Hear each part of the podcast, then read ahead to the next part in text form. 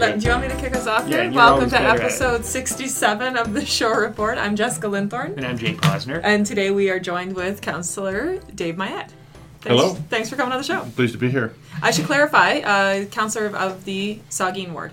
Correct. Yes. so yourself and Matt Carr is our, is our new councillors. counselor. Yeah, that's right. Uh-huh. Excellent. Well, hopefully we can get Councillor Carr on the show as well. Yeah, so thanks for coming on. We wanted to, uh, we've invited, put the call out to all of our elected officials, um, returning and new to the table, to talk really about, you know, what's your vision and, and why are you here? What are you thinking and how's it going? So maybe I'm just going to hand it over to you. What do you think? Well, How's it going today? I, I think we find ourselves in a very unique position in Saugeen Shores, unique and Yes. and uh, opportunistic po- position that we're we're growing faster than Mm-hmm. any of our our neighboring municipalities or an urban centers certainly, and uh, for good reason. As, Yeah. as the mayor likes to point out, it's uh, one of the greatest places to live in Canada. Yeah, absolutely. Hopefully, we'll be no, higher than number 14 in Canada Mhm. when they come up with their report this year, because Yeah. I, I believe we're much closer than, to number one, certainly better than Oakville. Yeah. Oakville's a lovely place. I, have, I have friends in Oakville, but uh, I'd rather be here. yeah, yeah, Uh-huh. absolutely. No, that's great. Uh-huh. And, So- and I like to pick up on that too, is to say that Saugeen Ward, the former Saugeen Township, is in fact the fastest growing municip- or part of our municipality because all of the new growth is, in fact, most of it is taking place in, in the Saugeen Ward. So Yeah. there we go. Yeah, you're right. You know, that's something that I I notice and I point out to people kind of now and then, right? When people say, "Oh yeah, north end of Port Elgin."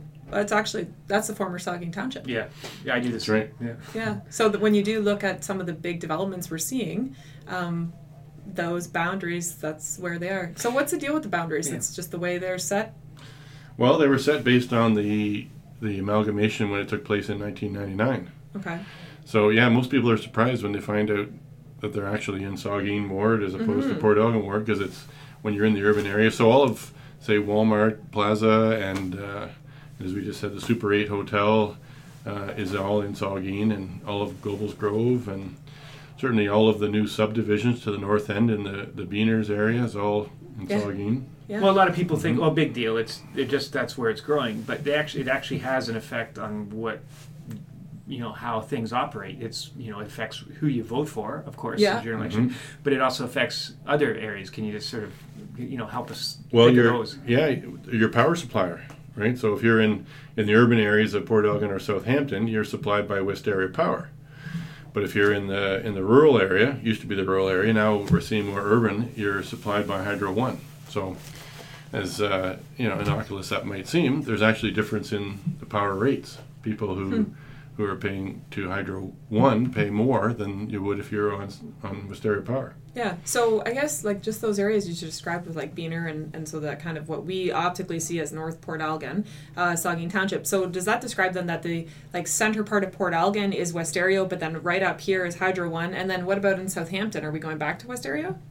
Yep. Yep. Okay. Westario Services Yeah. Southampton. So yeah, Westario Services uh, a, a bunch of urban centers, small and medium sized, Yeah. from Walkerton all the way up through here, and uh, and it's uh, it's a jointly owned company. So we're Saugeen Shores is a part owner of that company. Yeah. That's right. So we're in a position in a position that we can help you know make things better for the users. Well, if, if we were if Hi- Westario was to expand its footprint and get more customers, you would naturally equate that to being um, making them a more profitable company. Yeah.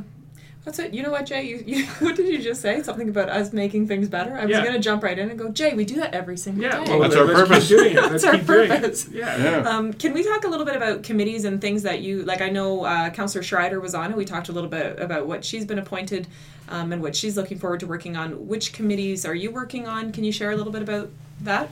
Yeah, yeah. My uh, my committees didn't change a whole lot in, with the new term of council, so I'm I'm continuing with the Chamber of Commerce. Okay. So uh, it used to be Cheryl and I, but now it's uh, actually Trides Yeah. and myself are on uh, Chamber of Commerce, which is pretty pretty cool. They they're a good group of people to work Mm-hmm. with, and we go there once a month and we brief them on what's going on with council, and they give us some feedback on what they think we should be doing, and Yeah.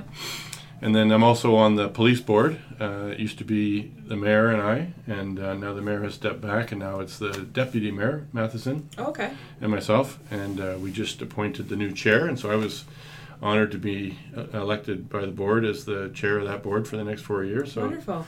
that brings with it some uh, some opportunities and some work. We have, you know, the, the chair typically coordinates bargaining with the police association, so that's coming up uh, this year. Okay.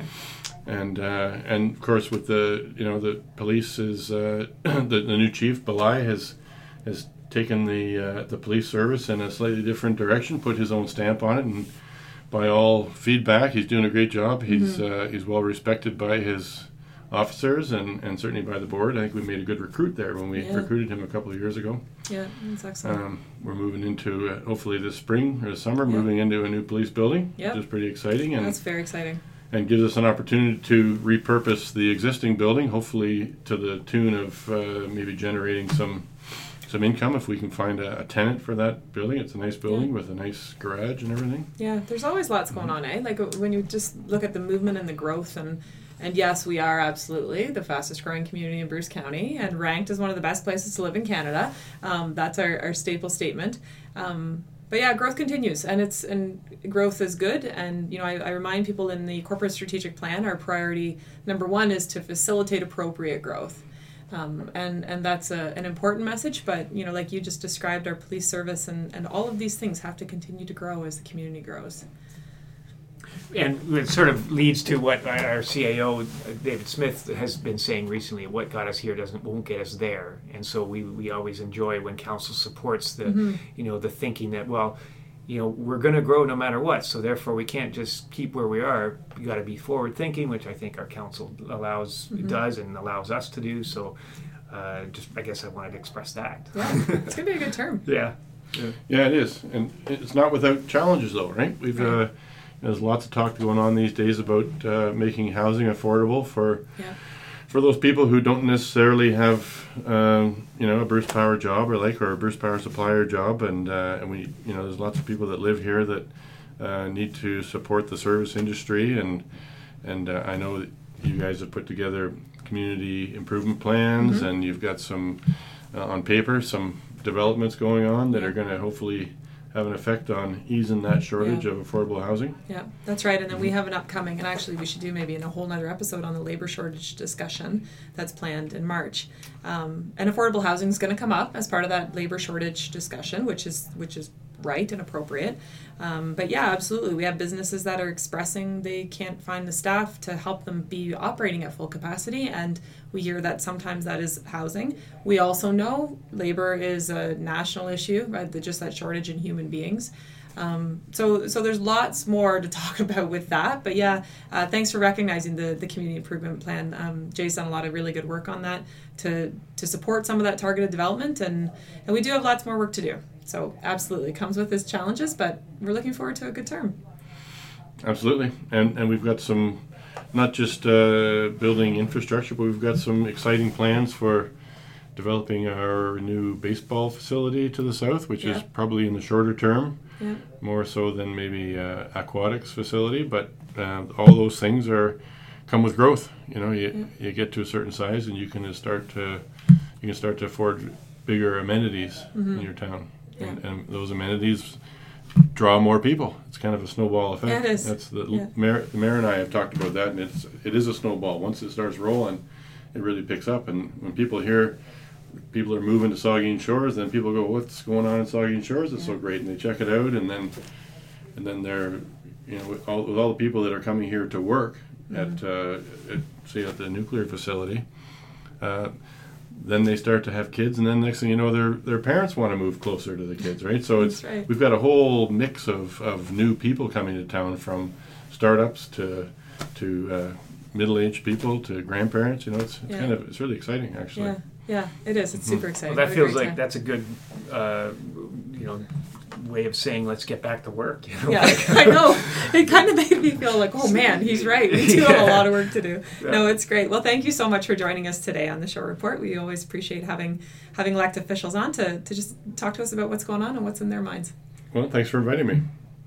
So there's our, our, our another episode. You can always reach out and contact us at podcast at saugeenshores.ca. Or uh, we, and I haven't said this for a while, rate and review us because the algorithms that uh, Apple and uh, SoundCloud use for their iTunes programs and for their the various other software mean you know the higher we rank, the more people listen, So and J- the more yeah. people are exposed. So I like saying that every Y- once in a while. Jay wants five stars. Give him yes, five give stars. me Five five stars. stars. Throw us five stars. Awesome. Thank you.